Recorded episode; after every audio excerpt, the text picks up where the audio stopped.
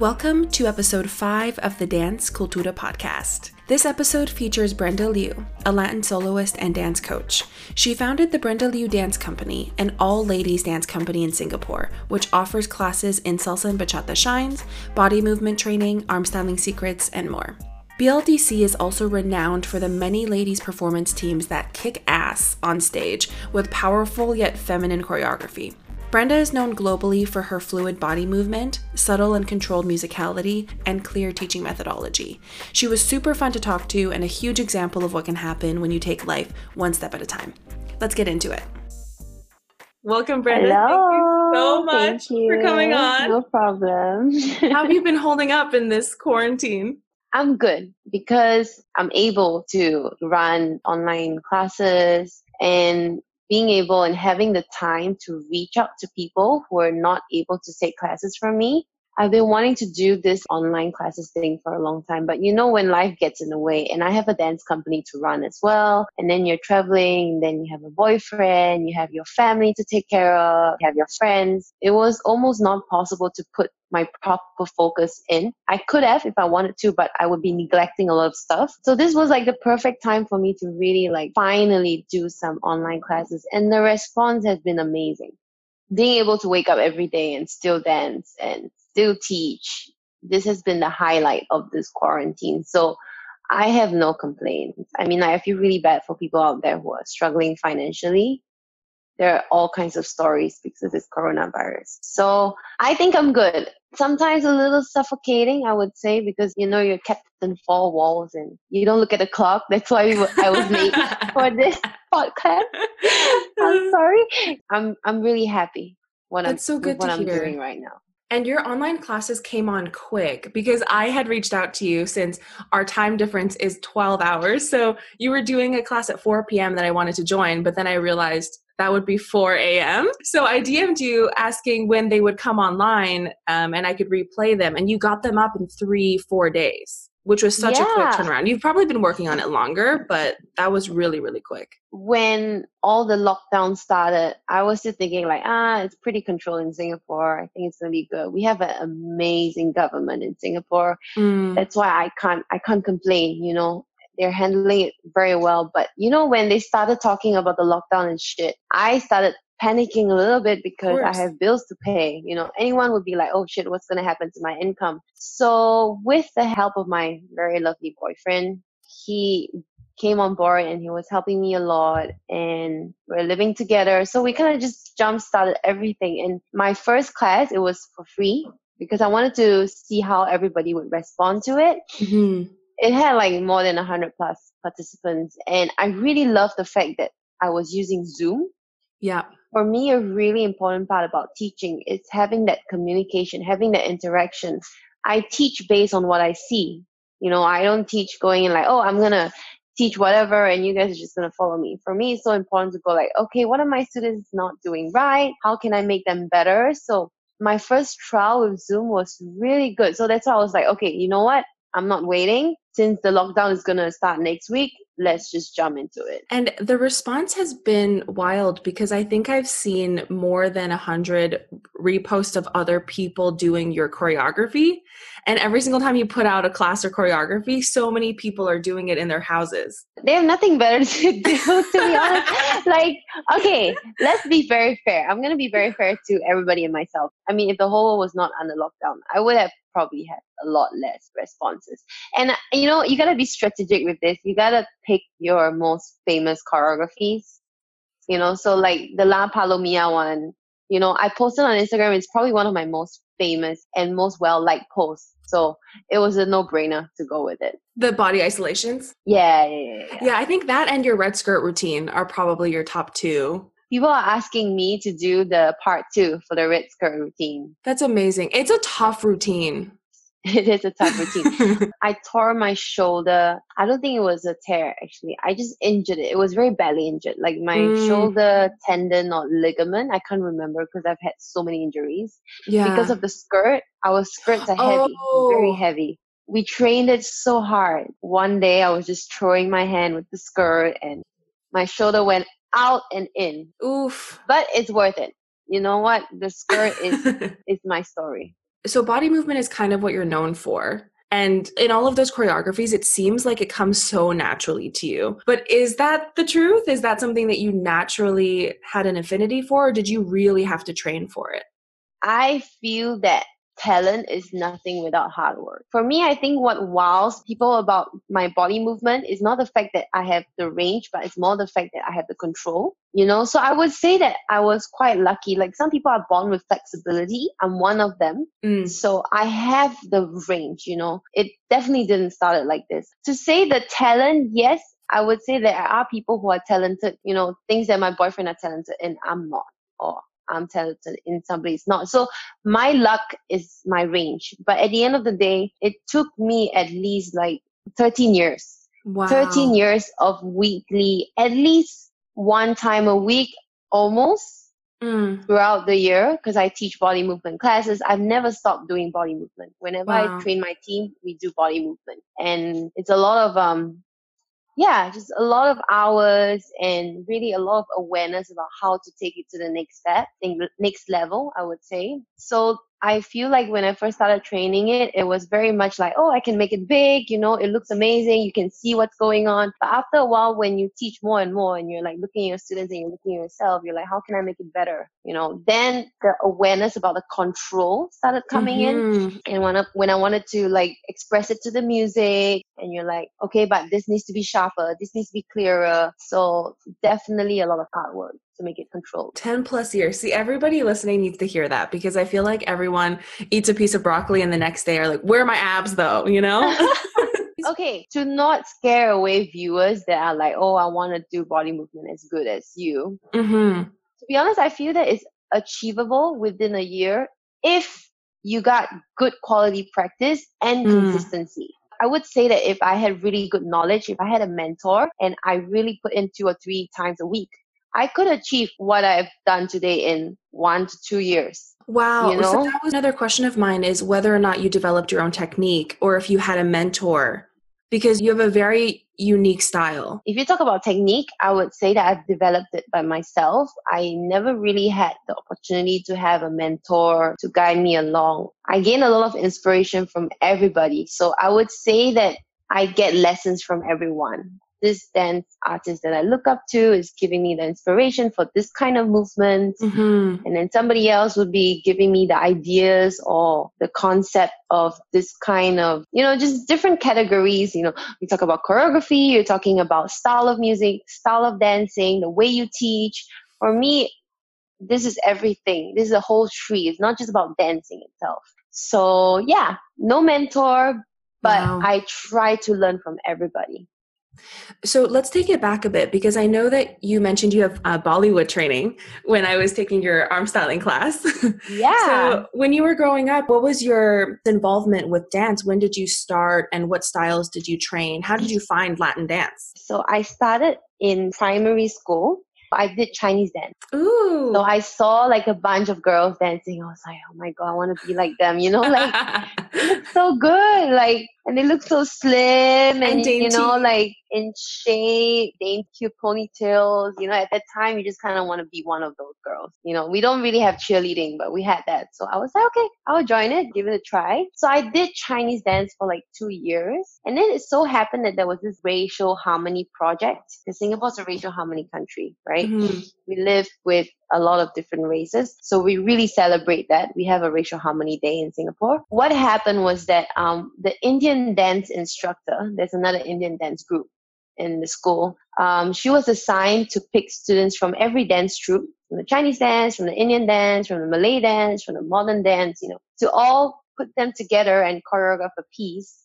to perform on Racial Harmony Day. So I was chosen, or I volunteered and I wanted to be chosen, so I did that. and so I joined, and this Indian dance instructor was teaching a lot of um, her technique and I would say her moves. You know, at that time, I think when we were seven, eight, or nine, ten years old, you don't really understand what is technique. You're just kind of like, okay, I'm just, just gonna follow just you, fun. right? Yeah. Yeah. So I loved what she did, and she loved what some of us did, some Chinese dance girls. And she's like, "Oh my god, you girls are amazing! Do you want to join my Indian dance troupe?" I was like, "Yeah, why not?" I was like, "Yeah, Bollywood. I totally loved it." So that's when I really took dancing seriously. I was involved in two different dance groups. They had to accommodate to a few of us because the few of us were like the star dancers of the school. Right. And because we were in both troupes, both the teacher in charge had to work together to make sure that the Chinese dance group and the Indian dance group didn't have clashing trainings. So it makes you feel good, you know, because you're like, oh wow, like I have a huge responsibility because we were going for competition. So it became very serious. Um, I did Indian semi-classical dance for a good four to five years. Um, I used that to audition my way into the secondary school. I'm not stupid. I can study, but I was like, nah, if I put study and dancing together, I kind of knew that dancing was super important to me. And if I could go to a good performing arts secondary school, it was more important to me than going to a very good well-known high school they're they're super focused on studying. Mm-hmm. i'm more like performing arts wow know? so you knew from a young age that you wanted that in your life even as a career? No not as a career. I knew that i wanted to dance. Mm-hmm. i knew that performing arts was super important. It gave me too much happiness and meaning in life. So i went to my secondary school and i continued indian dancing for a good two years but I had to move from town to like a very um, northeast part of Singapore. So it was the traveling got too far. I couldn't travel all the way to town. It would take me more than an hour. Wow. And you know, being having to be there at like 7:30, 8 a.m. plus all the dancing that I wanted to do, I had to give up something. Plus, I didn't really like the school. Eventually, I didn't really like it. I felt that I was there more just for the dancing. Mm-hmm. So I decided to change schools and go like, you know what? I'm going to try to dance somewhere else. Why not? I will take studying as it is, just study my uh, minimum amount of hours Just Study do smart. my dancing. Yeah, exactly. But I was always asleep in class though. Probably from all the dance you, training. I tell you, I was this new girl in secondary school. My God, this new girl who's always asleep. And then one fine day, one fine day, the principal was walking past our class and she called me out and she's like, "You stand up." For the rest of the day because you're sleeping. I was like, fuck. Oh. Oh shit, I shouldn't have swore. I'm so sorry. Oh, don't worry. this is an explicit podcast. We have an E rating. So yeah, anyways, long story short, I continue on to into a more commercial dance studio where I started learning hip hop because I was like, that's the oh, wow. thing I want this is in high school, you know? Yeah. So I joined hip hop and they had like a scholarship program for dancers where you had to learn hip hop and jazz and ballet, a little bit of everything. So I didn't have money to pay for it. My parents didn't want to pay for it not they didn't want to support me, but they were more like, this is stuff that you want to do. Why don't mm. you earn mm. the money to do mm-hmm. it? You know, so they kind of have this system where you're like helping out with the studio. You're running admin work. You're helping to make sure that the studio is tidy. So I kind of did that to exchange for fees to take their classes. So I was with them for a good four years or five. And they also had salsa and bachata. And I was walking out of my hip hop dance class one day, and then they had like the social night. I was like, wow, this lady looks so sexy doing bachata. What the hell is that?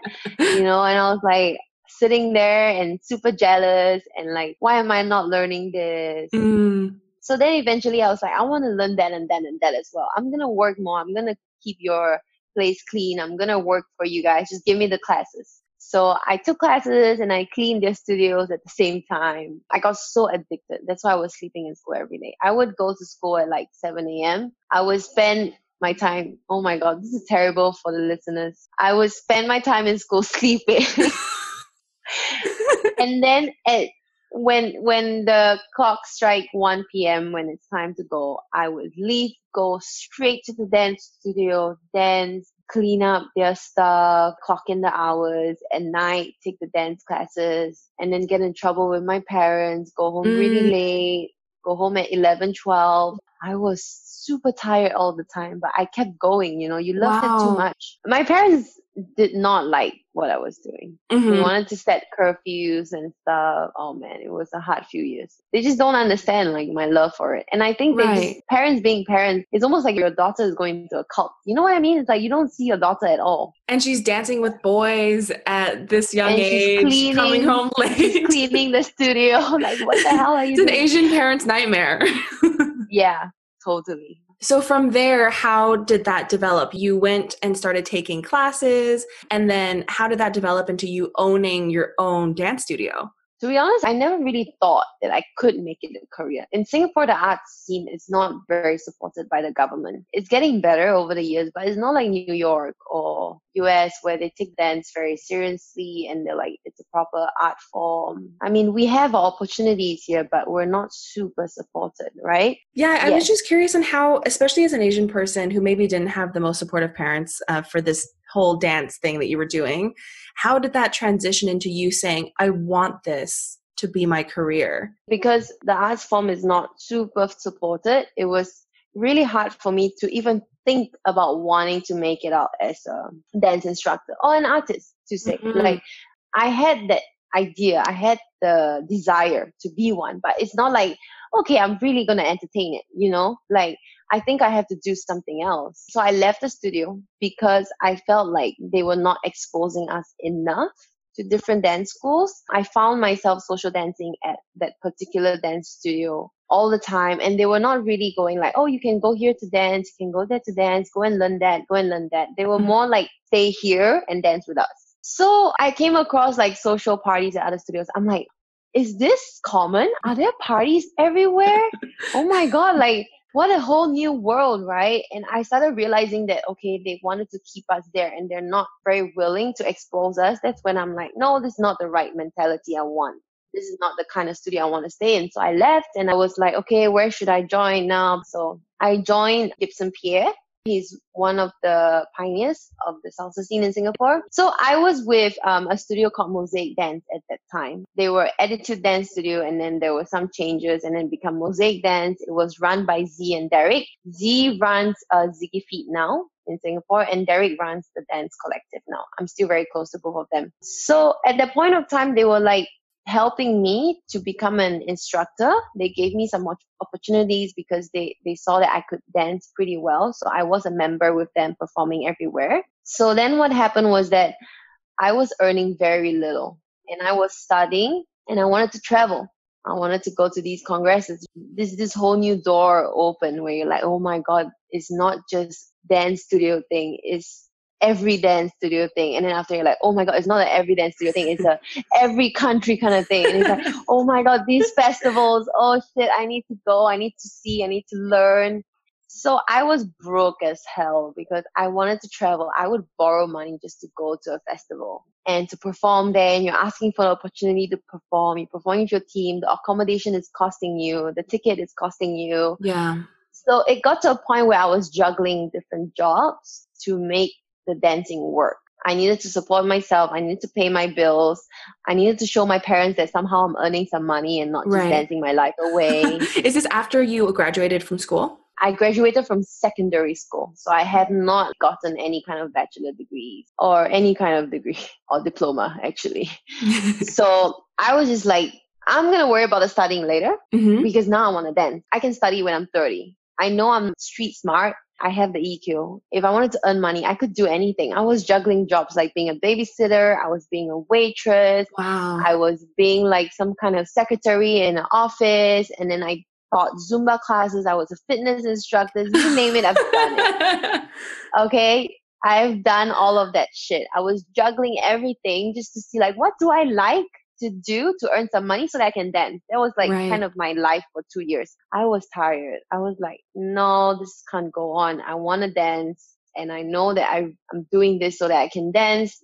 I cannot sustain this kind of lifestyle where I'm juggling different kind of jobs. And by the time it got to when I'm supposed to dance, I was too tired to do it. So I told myself, heck it. I'm going to quit everything and I'm going to try and teach some dance classes. Wow. How old were you at this point? I think I was like 18 or 19 or 20. Mm-hmm. Oh my mm-hmm. goodness, I don't know. About six, seven years ago. Yeah, about there, wow. right? I, I was, I tried to study in a local polytechnic for a diploma just to get that diploma. Right. But six months into it, I was like, uh uh no way. what the hell? Like, I'm not learning anything. My heart is not there. My brain is not there. I would go into like all these lectures thinking about dancing or thinking about sleeping because I was juggling so many jobs. I'm like, come on, there's so many things that I can do to earn money. Do I really need this diploma? And it was one of the best decisions I've made because now I know that yes, you need a diploma sometimes, but at the end of the day, it's about how smart, how much life experiences you've had. And it's really more EQ than IQ these days. So it kind of just started there. I was like, quit school, quit all the jobs. I'm gonna dance. And so here I am. And when I first got invited to teach overseas, I was like, okay, cool, why not? And I charged super cheap at that time, yeah, because I was like nobody. Mm. I was like, oh, I'll, I'll, I'll, teach 10 hours today just to earn that 1,000 bucks, right? Yeah.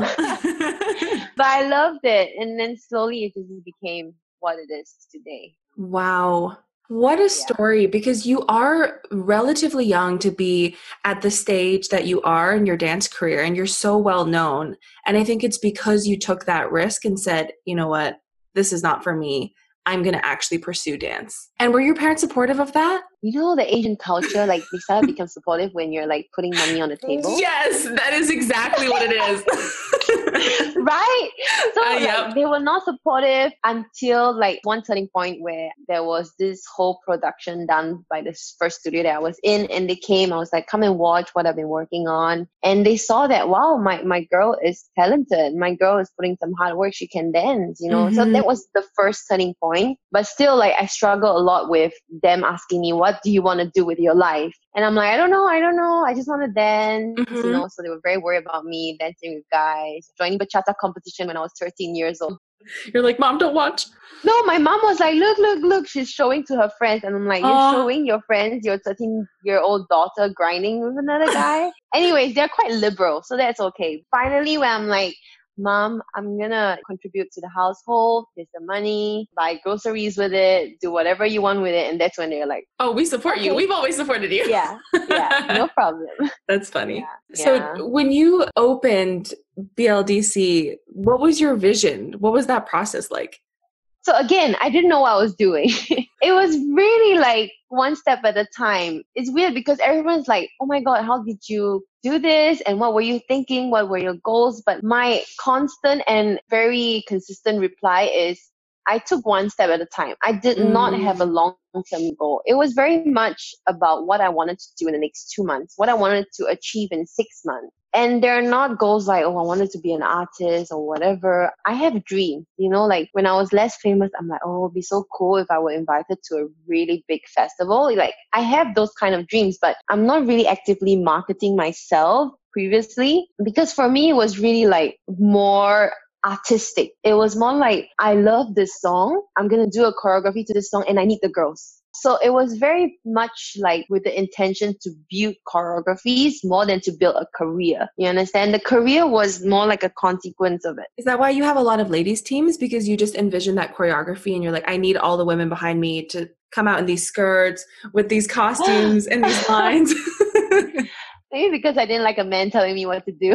mm, you better tell him. How should I put it? I, I think I went into ladies because I wanted to do solo stuff. I felt that partner work was fun. I could do it all the time, but I had more fun dancing by myself and teaching by myself because I, I'm always so like ahead in my thoughts. I would say that I have a very good sense of teaching that I get very dominating in classes. It's not that I'm purposely doing that. I just love to teach, you know, and I realize that every time I teach somebody, I'm talking all the time because I'm like, you know, let's go. I want to teach you this, you know, guys, no, don't do this, do that instead. This yeah. is the technique. So partnership wasn't working very, very well for me. When my partner is explaining something, I'm always like, oh, I wanted to say something as well, but I can't, you know, like, let me say it. So eventually these are all the reasons that made me feel like okay why don't you do your own thing do some lady stuff anyways you're good at it yeah. you know you're, you're pretty good at choreographing so go for it so yeah that's wow. how i ended up with the ladies team but that speaks volumes to what happens when you actually pursue artistry because you just pursued that out of interest and then suddenly you have a niche suddenly you're building a name for yourself and your career is developing not because you strategically wanted to build a career but because yeah, yeah, yeah. you really exactly. followed your passion it has become more business oriented now now that you know you hit 25 and you're like, what are you doing with your life? You know, do you actually want to have savings? Mm. Because when you do it for the arts, you're not thinking about the money. You're like, oh, I earn, I'm earning some money. Why not? You know, but as you slowly get older, you're like, okay, you need to keep dancing, but at a certain point of time, you know, your parents are not going to be able to work. You're going to have kids. You're going to need some savings. You can't splurge all the time. And then it became more like, okay, now I need to optimize this as a business, which is what mm-hmm. I'm doing mm-hmm. right now. I felt lost for a couple of years because I couldn't really find how to enjoy it, yeah. the business part of it. I had to learn and I'm not extrovert by nature. I had mm-hmm. to really learn how to be one so that people find me approachable. You know, people mm. can come to me and go like, Brenda, I want to ask you a question. You know, I was such an introvert because like, for example, if I see a friend in the subway, I wouldn't say hi. I didn't want contact. Yeah. I think a lot of people you know? can relate. Or maybe like after teaching a class, I'm like, I don't want to talk to anybody. Mm. But I realized that it's not going to work for my career. You can't just not talk to anybody or you had to network. You had to make people feel you're approachable. So I had to learn my ways and yeah, I'm happy. Yeah, dance is really not um, a friendly dynamic for introverts. It's very difficult to be an introvert no, in the dance community. Totally. totally. it's a very loud. I don't really enjoy going to festivals. That's why really? I don't travel as much. Is it the social dancing aspect or with all the people it's, or what is it? It's the socially draining aspect. I don't mind social dancing with 100 people. I mind talking to 100 people after social dancing. So you just want to dance next, dance next. Don't talk to me. Yeah, exactly. and and even the fact that people are always watching you, like because you're yes. somebody. Yes. You know, you're you're an artist. They put you on a banner. They're like, "Who is this girl?" I want to They put cameras out. in your face. Yeah, exactly. So you can't really enjoy as much anymore because you know that at any point of time somebody's watching you. For me, I enjoyed the teaching, I enjoyed the dancing, but everything else about being in the limelight. Uh, really, I was going to ask because you do have a couple of social dances with Terry on YouTube that are really popular. And I wonder how you, because you look very calm, and Terry is a whirlwind to dance with because he's so musical. So his patterns can be kind of complicated. Do you, because the cameras are in your face, like how did you feel in those moments? Were you Stressed nervous? oh wow, you are a good actress. stressed Girl, I am stressed. Terry is too amazing. He's like a beast at another level. True beast. Right? And his social dance is probably like a lot more than I do just because I do Lady Shine so much and I'm mm-hmm. more a performer. I mm. do social mm. dance, don't get me wrong. I'm always out social dancing, but I don't do it as much because I'm not traveling as much. And in Singapore, I'm training a lot and stuff. So you're facing somebody who's like that and people are watching, you're like, oh shit. I am nervous AF when I dance with him. He's not an easy one to dance with. Right. But he's great. I love it. So I kind of want to um, take a turn and ask you about something that you posted on your social media recently, mm-hmm, mm-hmm. and it was a post that you shared about how you've cried and broken down a lot through oh, your dance yeah. journey and yeah. that your students have basically shared the same stories with you, especially during the quarantine. Why was it important for you to share that?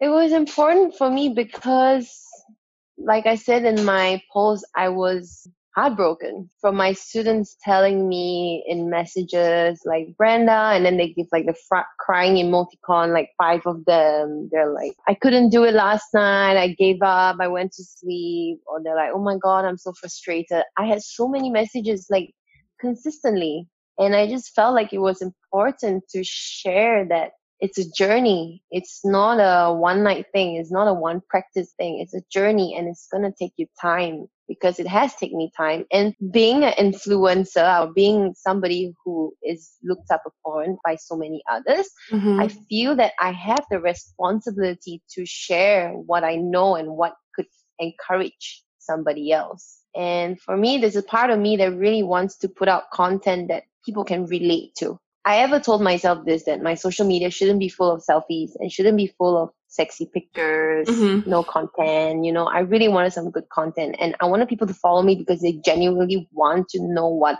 I'm thinking about. You know, yeah. I wanted to follow me because of what I'm saying, not what I'm sharing as pictures. So I've always had this sense of responsibility to share. My students, they were just, I feel so sad. Like this is a quarantine period. You're training by yourself. Like, what do you expect? You're learning over a video. Are you expecting to dance like me today? I've always told them, like, if you're going to dance like me today, I'm going to lose my job, girl. So, so please don't. yeah, no, no, no. I always tell them, I always tell them, you gotta dance better than me. Yeah. And, you know, I, I think I did come across that post of yours where you said, I do want my Instagram to be meaningful and I want to share insights oh, with people. And yeah. you've shared so many incredible insights and tidbits. And I've pulled a few that I want you to touch on because I think these are really important. You've provided a really good tip for each one of these. So the first is, in your opinion, what is the difference between an instructor and a coach? A coach trains great students to learn better, not mm-hmm. just dance better. An instructor is just trying to train up a great dancer. Your job is to teach moves, mm-hmm. you know. But for me as a coach, it's really important that my students are not learning how to dance better, but also learning how to learn better. Yes. So this aspect of being a better learner, being more aware about what you should be working on, what are your dance goals, how to improve, I feel is too neglected in the dance scene because people are always going after new dance challenges, new content. What is the new favorite move? You know, Pachanga was there at one point of time, yes. you know, and then now, and then Son and all this shit, you know, like, yes, it's important to chase the trends, you know, but it's more important to really realize that chasing the trends doesn't make you a better dancer. It's really like the techniques and finding a good coach or being more aware about your dance goals. People have no dance goals. They only mm. have dance goals for what kind of challenge they want to do. It's crazy because we're in an industry where people are paying us to teach. Right. You know, and paying us to teach means that we should be helping you to be better dancers, but it's completely neglected, you know, like you're only teaching content. You're not teaching the things that will make somebody better. So I've been trying to like really spread the word and educate the dance scene or just my students in general that it's so important to really, really understand what it is that makes you a better dancer. Don't pay instructor for content. Mm. It's silly. With the virtual world we're living in right now, you don't need to pay somebody to copy their shit.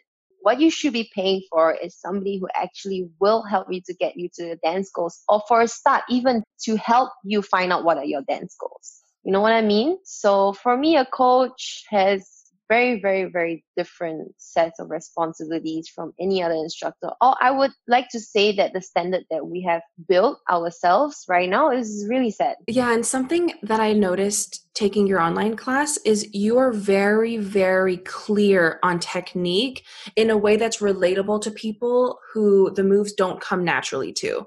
And I think that's really important because being taught by a lot of instructors who are very mm-hmm. natural dancers. I sometimes will be in classes where an instructor will do a move and then just expect everyone to be able to copy the move from looking at it. mm-hmm. And that's super difficult to do when you don't come from a dance culture. Maybe it's not natural to your body, but you've developed this methodology where you can explain complicated movements, especially body movement, in a way that's understandable is that yeah. something that you really really worked at? Because it seems like being a coach and having that mentality is really important to you. Um yes i've worked on it a lot. For me teaching was always this very very interesting aspect of my career. I get so much satisfaction from saying a sentence and then suddenly my students transform. I think it really was a very natural process of being more mature at my age because i'm now 26 so in the past few years, I was really like transforming into an adult. And with that maturity came more thoughts, you know, like, what am I doing when I'm teaching? You know, what are my goals going to class? What do I want my students to achieve? You know, these kind of things started forming more and more as, as I aged. Oh my mm. God, sounds weird. As I, as I matured, you know, as I matured. And yeah, I just started paying more attention and people started telling me that oh my God, Brenda, your teaching is amazing. I would feel that the best compliment that I've received is not about me dancing, but about my team dancing. You know, like, yes. wow, your team looks amazing. And for me, that was like, you know what? That is one of the biggest compliments I've ever taken. For you to say that, like, my teams can dance amazing is really huge because I feel that I have this insecurity in me from a young age because I pursued dancing so much. Mm. I've always only had that thought that I'm only a good dancer and I'm nothing else. I don't have a degree, you know, I don't have any kind of diploma and I didn't take my studying very seriously, you know, I didn't try anything on the side. I was only dancing, literally for somebody to tell me that, oh my God, you teach really well, and oh my God, your team looks like you, it must be because you teach really well. It was like, wow, I'm good at something else. I'm not just a dancer, I'm a really good dance instructor. And that really like just changed the way I looked at dancing. And as I matured, I started thinking more about it and I started teaching my own dancers how to teach. I needed some co-instructors. Mm. And I took a lot of effort into writing down syllabus, trying out different way of teaching, try a different way of explaining. I'm really happy that I did all that. Something else I wanted to touch on is when you're social dancing, you have this ability to kind of improvise um, with the music, and it's so subtle. What are your pieces of advice for developing the ability to improvise and be musical? I was laughing because they're subtle because I'm lazy. Everyone's like, your musicality is so subtle. I'm like, because I'm so lazy. okay, I'm gonna give you a quick, like, like a crash course on what, how to improvise to music. I would say that number one is to understand that music is repetitive. The first thing I always really talk about in my musicality class is that you already know, but now you need to apply it. So that's number one. All the songs are repetitive. So it's possible to be like musical to any song after you've heard the first half of the song. Or maybe even like two bars, because the two bars would repeat another three times. You know what I mean? Like mm-hmm. they have mm-hmm. verses in yeah. A8 so you hear the first two bars and you're like, okay, everything is going to sound similar. So it's possible. And the instruments usually they don't just sound similar. They're the same. The same instruments we play again and again. So that's the first thing. And then moving on to the next part of the class is to just teach expression in the simplest ways possible. Usually my musicality class is open for all levels because I believe that no matter how simple your movement, the aim of the class is expression. Mm-hmm. So you can be doing like two head looks and still be expressing the same beat as two complicated movement. If the movement is ting ting, you don't need to do some crazy shit. You just need to move your forward and back and go ting ting, right? So this is probably why my movement looks so subtle. You should you should call the class lazy improvising with Brenda. no, I think it's more like just me being lazy, but I shouldn't be teaching my students that. Yeah, and then I will be using very simple body movement to really start to get the students to listen to two bars and hit the next bar with mm. body movement. Because even though we're dancing salsa and bachata, at the end of the day, any kind of movement is already an expression. I feel that salsa and bachata instructors in general, the musicality class that I've been taking, you know, they're too much focused on the fact that it's salsa and bachata. Right. And not focusing enough that what the students need right now is to first learn the musicality and then try the most basics of moves to expression before even putting it into salsa or bachata right now with all the trend with fusion and um, mixing of styles really like do you think that having a basic step is more important than trying to express a music in musicality class no i don't mm. think so right so yeah i have I have a, a format, a structure for when I teach musicality class, and usually it's one of my most popular classes when I travel overseas because, again, like what you said, I'm really trying to take the most complicated um, topics and breaking it down for any layman person. Even if you don't dance, you would be able to do what I'm trying to teach you. And from there, we build it up to more complicated songs, more complex movements, and for me, the structure is important. You need to have a Brenda Liu Toronto Academy. uh, well, I'm trying to build an online academy that I can reach anybody with. I'm hoping yeah. that goes well so that I can really share what I know with the rest of the world. I think the signs right now are that people are ready for it and here for it. Yeah? Yeah, totally. I'm trying. What do you think? what what what should I do with the online academy? I think it's huge that you're focusing on areas where people are really struggling and where people really want to move into, which is movement and improvisation. And mm-hmm. that those pieces I find are really difficult to teach because I've also wanted to take those classes, so I have, but I haven't really gotten much out of it other than maybe like a movement choreo versus really understanding fundamentals. So I feel mm. like if you do an online academy where you focus on fundamentals of those pieces where it seems like you're doing, that is going to be key. And that can be disseminated everywhere. Yeah. Okay, cool. I think I've been getting similar kind of feedback. Thank you. Mm-hmm. Do you do, or are you planning to do um, like ladies' teams around the world the way that people have chapters? No. So I have two teams in Asia other than Singapore, which is in Taipei and Saigon.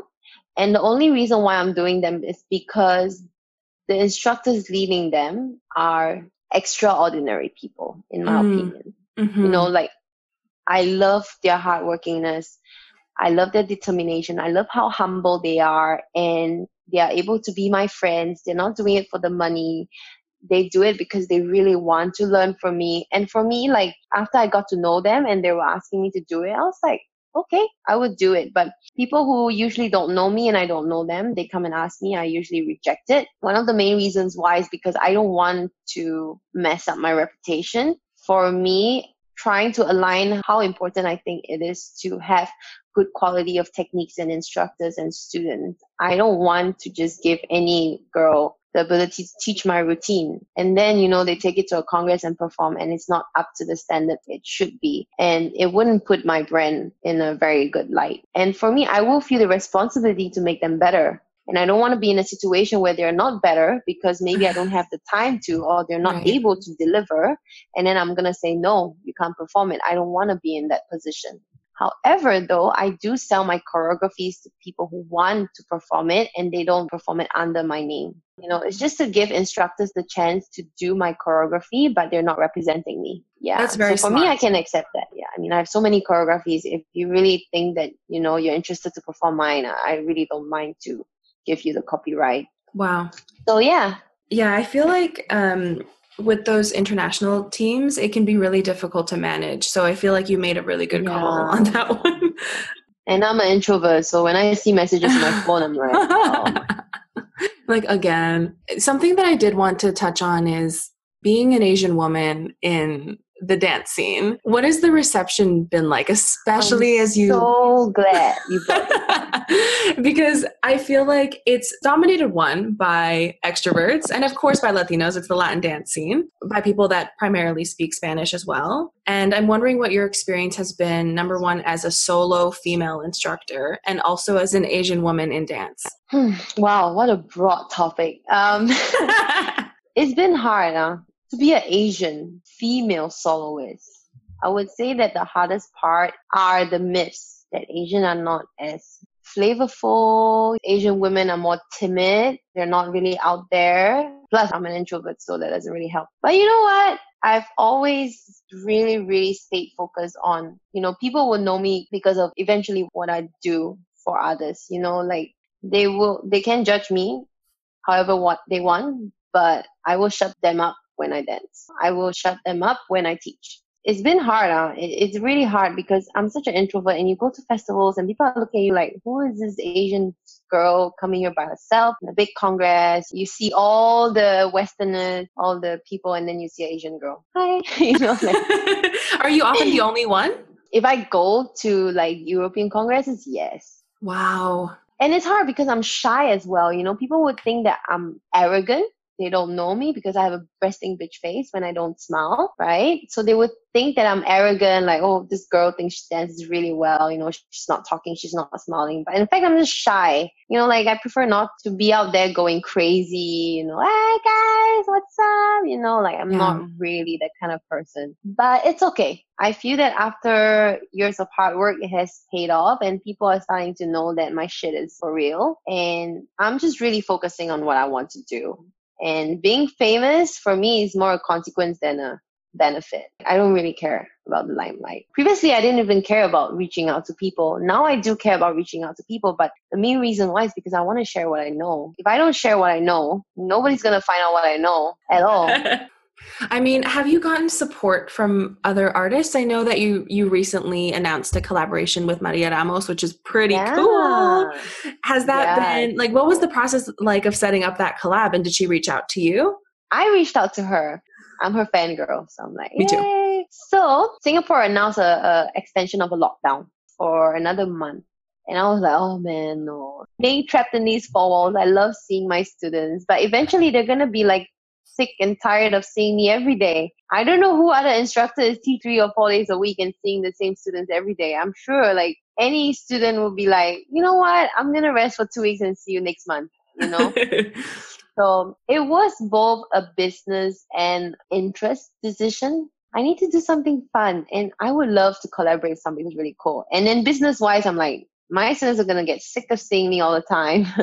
so why don't I change things up for them? So I texted her like, Hey Maria, like this is what happened in Singapore. I want to give my students more value. I want them to stay excited, stay motivated. So you're the first person that popped up in my head because she's also a soloist. You mm-hmm. know, at mm-hmm. this moment she is. And I love the stuff that she shares. You know, you read her stuff and you know that she's on the same page. She's not about sharing selfies and sexy pictures. She's about sending messages of love and encouragement to the world and about what she knows. So I'm like, this girl's up my alley, right? So I was like, okay, I'm gonna write her. So I wrote her and she came back like, girl, I'm down. And I was like, what the hell? And I was just gushing over her literally. Then we just kind of just went into details. We wanted to make sure that all the continents could at least have the chance to take it. So 9 p.m. Singapore time would be 3 p.m. Berlin time and 9 a.m.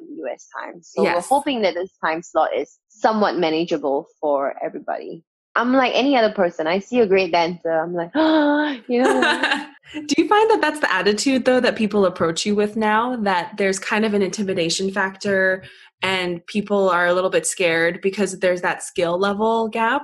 Because it's, I definitely feel always been there. Mm. It's always been there. I know it because I can feel it. Me and my team, one of the hardest thing was to really break the ice and go like outside of classes, I'm your friend. Be my friend. Why don't you be my friend? You know, like I want my support. I want my girlfriends. Don't just be my students. So it's, it's something I struggle with for sure. Like I wanted my students to be my girlfriends as well. And I would even feel like insecure when they're like, you know, forming their own cliques and leaving me out of it. Not because they want to, but it's getting better. I feel like the way I talk and the way I tell my students that, hey, you can approach me anytime is really, really important. And to touch on topics that are very vulnerable. You know, for me, this is important that people realize that behind all these dance videos, there is a human mm-hmm. inside me. And like even sharing this post, like how I was also crying, you know, like, yeah, it's more like a way of telling people that, hey, you know, I'm not just promoting my dance classes all the time, you know, I, I'm a human too. I definitely relate to that fear because I'm on a, a, dance team and my coaches are incredible. Kim and Gio from Etawaku Latin Dance Company, and they have the same feelings. I remember giving them feedback about choreography that there was one piece of the choreography that nobody could get because I hold rehearsals in my building every week and nobody could get it. And I was so scared to even bring that up because I was thinking in my head, who am I to tell somebody had to change their choreography. And I remember when I finally got the guts to say something, my coaches were so thankful and so appreciative and said, I think people yeah. are scared of us because nobody has yeah, been sharing yeah, feedback exactly. or like trying to, you exactly. know, involve us in things. But it's good to know that I'm pretty sure all instructors feel this way that there's kind of a weird invisible wall between them and their students. And we just have to work to break that wall. Yeah, it's, it's very much about the way you bring things up not so much about what you want to bring right? Like if my students were to come to me and go like, "Hey, you know, we're not getting this choreography. Can you change it?" It would be like, "What the hell, girl?" But if they came to help me, like I think the girls and myself were struggling for this part. Can you help us? Or maybe they come at a more strategic angle, like, "Oh, you know, I think the girls will appreciate it if you were to make this part a little easier. We're very stressed." You know, if they came from a very helpful kind of tone, I would be like yeah, totally, right? but if they came like telling you what to do, then of course I would be like, this is my choreography. Yes. So any of the EQ. Well, Brenda, you've had such a amazing career and it's been really, really nice to hear your story and how it's really been step by step and it's honestly been a consequence of your passion for dance. And I'm curious to know what your future goals are or the vision you have for yourself in the future in dance. I would say that my immediate goals are to really share what I believe about teaching and coaching, to spread awareness that you shouldn't be paying an instructor for their content, but for what skills they can equip and arm you with so that you really become better as a dancer. For me, my immediate goals are these. People don't see it enough. The instructors themselves don't see enough importance of it. Who are teaching, but where do they learn how to teach? You learn how to dance, but have you learned how to teach? Before you tell people you're an instructor. There's not enough awareness of this. And yeah, this is my immediate goal to spread my philosophy and ideology and methodology. And I just hope that the world of dance can be more kind and going in the right direction and not just for fame and for content and for social influence. That's what I'm trying to do. That's amazing. And do people know that you do poetry? I think some people do, not all. the thing is, my my poems get the least amount of likes. It's very really? demotivating. I yeah. I you. had read um, a poem of yours, which I think really describes your why for dance. I pulled it up because I think it's such an incredible expression of your love for dance and why you do it. So maybe you can comment on this. So for everyone listening, this is something that Brenda wrote. I dance to reveal my inner soul, to find freedom in control. Musicality is the license for my ultimate liberation. Yeah. Oh my God. I love this one. Wow. I was in the airport thinking about dance moves then I started thinking about poems. Mm. And I was like, I'm gonna write something. And then I just kind of like started piecing things together and going like, this is what I want to express. I danced to review my inner soul, inner soul to find freedom and control. Musicality is the license for my ultimate liberation. Beautiful. I think what I was trying to express is the fact that having control in my dancing is what eventually is going to give me the freedom to express music musicality is the license for my ultimate liberation. So I was going in the thought of how important it is to train the control of my movement so that I have the freedom to express in any way or method my body is able to physically. So that musicality is not limited mm. by my movement. I, that's a really beautiful poem. And it's honestly oh, one of the most common things that we've heard doing the interviews as the reason people dance is to be able to express whatever they want to express when the music comes on. Yeah. Thank so, you for pulling that out. Very yeah, nice. I really like your poetry. I think you should continue. I mean, I don't see it. it's honestly such a difficult thing to do because poetry like singing is so vulnerable it's everything out there for people to see exactly how yeah. you're feeling so i it can no but i'm serious when i post any poem it's like people just swipe through them nobody wants to read what i want to write but when i, I want to read dance, it when I put like a dance video, everybody's watching it. Maybe, Maybe you should put the poetry on top of your dance video. I was thinking about the exact same. Well, Brenda, thank you so much for being on the podcast. It's been amazing hearing your story, and Most I cannot welcome. wait to see what the future holds for you because you're so young, and I know you're going to blow up some more. And one day there will be other Asians in the congresses with you. So yes, I'm on my path to find them. To make them, yeah, I can totally see you running an academy where you're basically teaching people to be instructors and they're going to be at congresses. I mean, I don't know. I see such a big future for you. Thank you. Oh, wow. I'm very happy that I got to be on this podcast. It was very nice talking. Yeah. It's really nice. It feels more like a conversation. Yeah. Yeah. Because most people have a I don't know, they have this weird pedestal that they put artists on as if they're not human yes. like the rest of us and they don't cry yes. like the rest of us. And it's such a strange divide. So I feel like the goal with this podcast is to really get to know people behind the scenes and know what makes them up. So maybe Thank in the you. next Congress, people aren't going to be so intimidated. Yes. But that does yes. mean you will have Thank to talk you. to more people. well, I'm not traveling so much. So let's people will probably reach me over my Instagram. But yeah, for congresses, I'm not sure whether I'm I'm really really diving back into it mm. a lot. Well, we don't even know when the world is going to be open up for congresses yeah. again. Um, Brenda, where can people find you and what you do? My Instagram. That's my portal right now. Or they can write me on Facebook personally. I have business websites, but I would say that they're more business oriented. They're not so much about me. And your handle so you wanna, for Instagram? Brenda Liu underscore official. Yeah. So you, you guys can find me there. Talk to me. I'm human too. Talk to and, me, I'm human too. I'm going to make t-shirts and just give them to all the, the congresses. Yes. yes, totally. Thank you. It was fun. Wow, it's yeah. been one and a half hours. I know. Oh my gosh. Phew. Okay, it's really late for you now, so I'm gonna let you go. But thank you so much for this. It was no a problem. pleasure talking to you. No problem. I had girl. fun. Thank you. Bye-bye. Bye. Good luck. Thanks for listening. Please follow us if you're enjoying these episodes. We'll be back next week with another interview.